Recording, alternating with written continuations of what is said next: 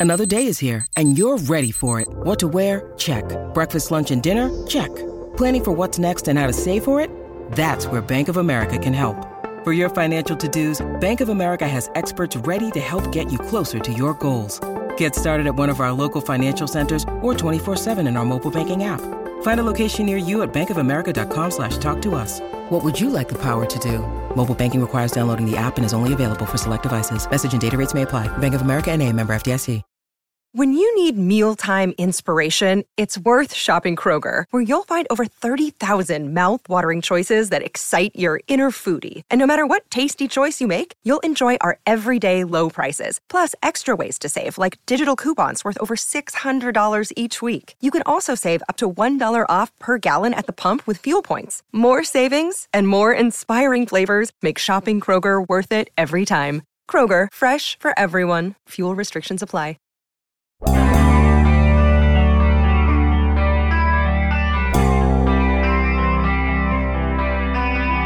I say this respectful of your right to hold your own opinion. But in my opinion, if you're talking about Kenny Pickett right now, you're talking about the wrong thing. Good morning to you. Good Monday morning. I'm Dan Kovacevic of DK Pittsburgh Sports. This is Daily Shot of Steelers. It comes your way bright and early every weekday. If you're into hockey and or baseball, I also offer daily shots of Penguins and Pirates where you found this Bengals 37, Steelers 30. You watched it. You watched the first half, and then you watched the second half. And you saw so many things, we all did, go wrong in that second half that it's going to leave you flailing. Uh, everyone likes to point a single finger of blame, never multiple, never in a spinning circle. It's always got to be who's the, the person or the thing that we're going to blame. There isn't one. There just isn't one. And that, my friends, is kind of the problem right about now.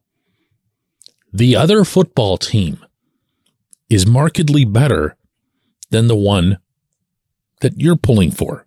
It's not rocket science here. It's not George Halas, Vince Lombardi, Don Shula material. It's just not. The other team has better football players. And that goes across the board. The other team also happens to have better offensive minds, probably better defensive minds, come to think of it. And look, look what happened. Look what happened. They have a lead going into the second half, which even though the Steelers had won the opener in Cincinnati, this was always going to be a completely different feel kind of game. Different quarterback for Pittsburgh, a different situation for the Bengals, who clearly weren't at all sharp in that first game. And these guys went out and, and, and competed. They made it a game. And then the second half comes along and boom, boom, boom, boom, boom. Everything's going wrong. Everything's going wrong other than turnovers. That's really about it. Everything else went wrong. Why? Well, here again, if you want to condense it to a Kenny argument, you can do that. You can say, hey, Kenny wasn't very good. You know why you can say that? Because he wasn't. He wasn't sharp. He made some good passes. He made some bad passes. So if you want to stay completely in that lane and make it just a quarterback discussion, hey, it's sitting there. Here's what Mike Tomlin had to say about Kenny's performance. Appreciate his effort. Obviously, we weren't we didn't get it done today, and, and we all got to own that. And here's what Kenny had to say about Kenny's performance. Yeah, I mean the, penalties and not taking advantage of the, of the short field, you know, the things that stick out, you know, immediately. Um, our defense did a great job of giving us a chance to win the game, and we didn't come through in that second half. Um, you know, so that, that's on us, and uh, you know we got to get fixed and, and have two strong halves, you know, in order to beat a team like that. And here's what I have to say about Kenny's performance. Again, he wasn't very good. He just wasn't. There were some positives, but for a guy, plain and simple, whose principal trait as a quarterback is his accuracy to misfire as badly as he did on as many balls as he did, that's not good enough. So there, are we done with the quarterback? No? What can you expect at Point Park University in downtown Pittsburgh? Respect, rigor, relevance. That's the Point Park Pledge. You'll be treated with respect while being challenged and supported academically to graduate with career ready, relevant skills. Visit pointpark.edu to learn more. I'm going to give you two reasons why we should be done with the quarterback conversation. Why Kenny's not the thing here. One is this, and it's kind of important. He's the guy. There's no going back. There's no, uh, let's see what Mitch Trubisky can do. I even see people mention Mason Rudolph's name. Those guys are backups.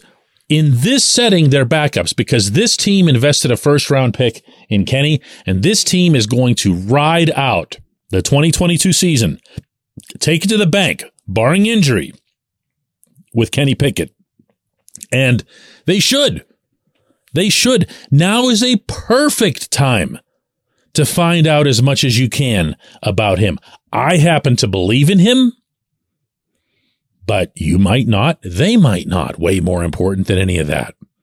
So now is when you do that. You have zero to gain as a franchise by going back to Mitch or throwing in Mason out of nowhere. It wouldn't make any sense. If you're still valuing wins and losses in this season over seeing how Pickett develops, I can promise you, you are not in tune or in harmony with what the Steelers management is thinking right now. They need to see Kenny. They're going to see Kenny. Here's the other reason. Look at the rest of this team. Look at the rest of them. Look at Diontae Johnson, completely unable to get loose and make any kind of an impact. This is an alleged number one receiver. I don't care. Kenny was making an excuse for him later uh, after the game, saying something like, "Well, he's, you know, he's uh, he's going to be double covered," which he, he, really wasn't. What was more accurate was when Kenny uh, further elaborated that they had uh, the the Bengals did a safety staying high over him. Okay, so great. The safety leaned to that side of the field. You're a number one receiver. You got to make an impact. Pat Freiermuth was terrific. I can't say that about absolutely anybody else on this offense. I did like Najee's game to an extent, but there were parts of it that I wasn't all that wild about, notably the dropped pass that could have gotten a pretty important first down later on in the game. The offensive line was just awful, especially the left side, especially Dan Moore. My goodness. I mean, he gets to the point in some games where he's lucky to get a hand, a hand on the person he's trying to block. Kevin Dotson and Mason Cole, I feel for because I know for a fact that both of them are playing through pretty significant injuries, their feet and their ankles. Now, everybody's hurt to an extent this time of year, but those two are really uh, toughing it out. And Cole actually couldn't get through the second half, which is way unlike him. But the O line hasn't been there. Heck, George Pickens could have had two more touchdown catches in this game. One of them, he kind of stumbled over his own feet. Uh, the ball might have been a little bit too far, but I don't think it was. I think he just kind of lost his footing. And then there should have been a 57 yarder at the end there that he just flat out dropped. Perfect bomb pass from Kenny, dropped by George Pickens. No one's going to say a negative word about George Pickens, and that's okay. You know why? Because he's a rookie. You know who else is a rookie? Kenny is. It's just that George hasn't been around long enough to show enough to give anybody a reason to be mad at him until today. That'll all even itself out as well. And then there's the coordinator. Are you tired of hearing me talk about this coordinator? The second and long runs? The second and long runs, the inside flicks to Zach Gentry, the lining up after the, the interception in Cincinnati, Cincinnati territory where there was there were there was one wide receiver on the line of scrimmage and the resulting play, the principal featured guy, the receiver, the target was, I can't even speak right today. This is so nuts. Was Gentry in triple coverage? This guy. and and we want to talk about Kenny? I'm sorry. That just can't happen in isolation. It can't. When we come back, J1Q.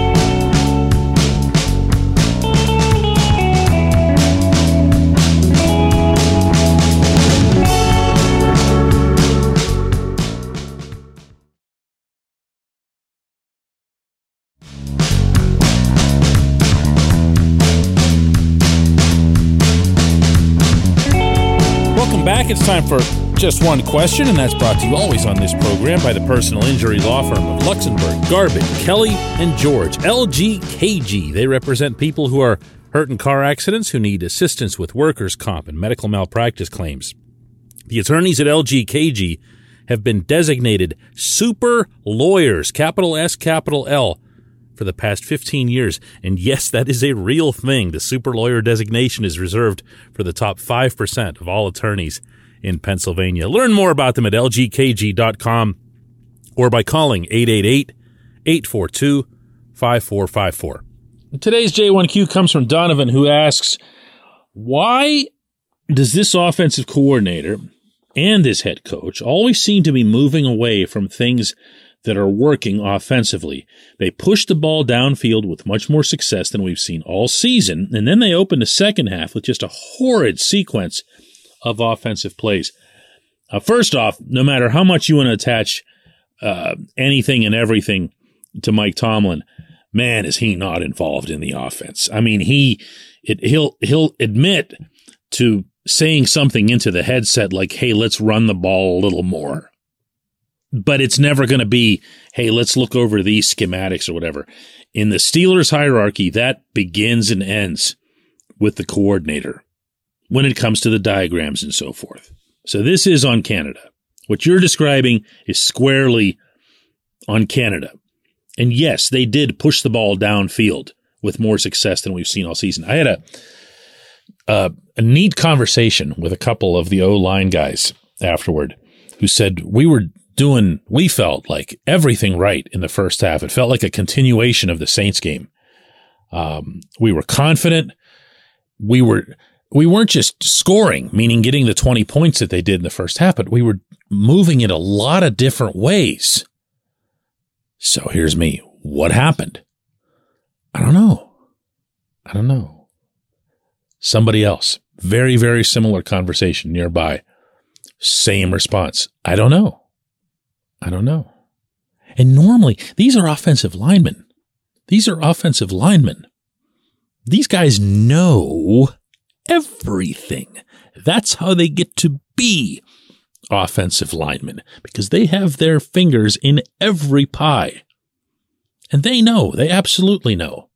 They know that there were some insanely stupid play calls to open the second half, that there was no sense or semblance of adjusting to the adjustments that the Bengals had just made coming out of the locker room. Nothing of the kind. It was the same uh, run this, you know, run a two yarder, throw a short pass, face third and long, and then throw short of the sticks.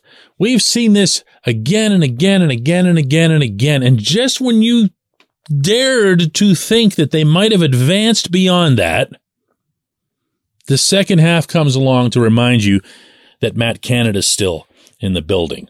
This is why or one of many reasons why I, I, to kind of rewind to that opening segment, I, I just can't get into the Kenny thing right now. Kenny's fair game.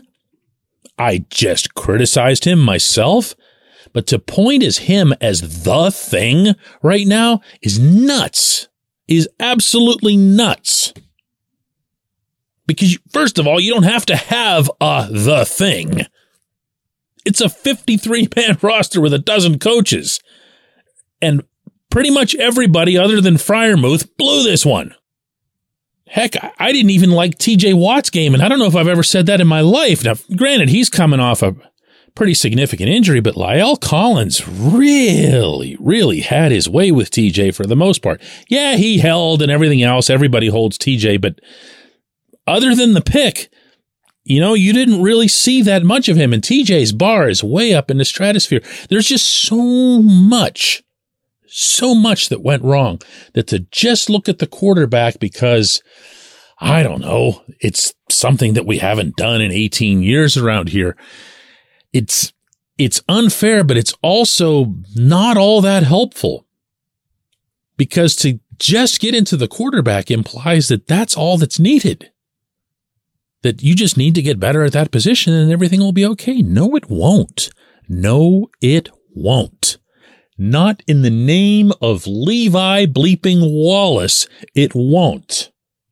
I appreciate the question. I appreciate everyone listening to Daily Shot of Steelers. We should have quite the week talking about all this stuff and then leading into next Monday's game in Indianapolis.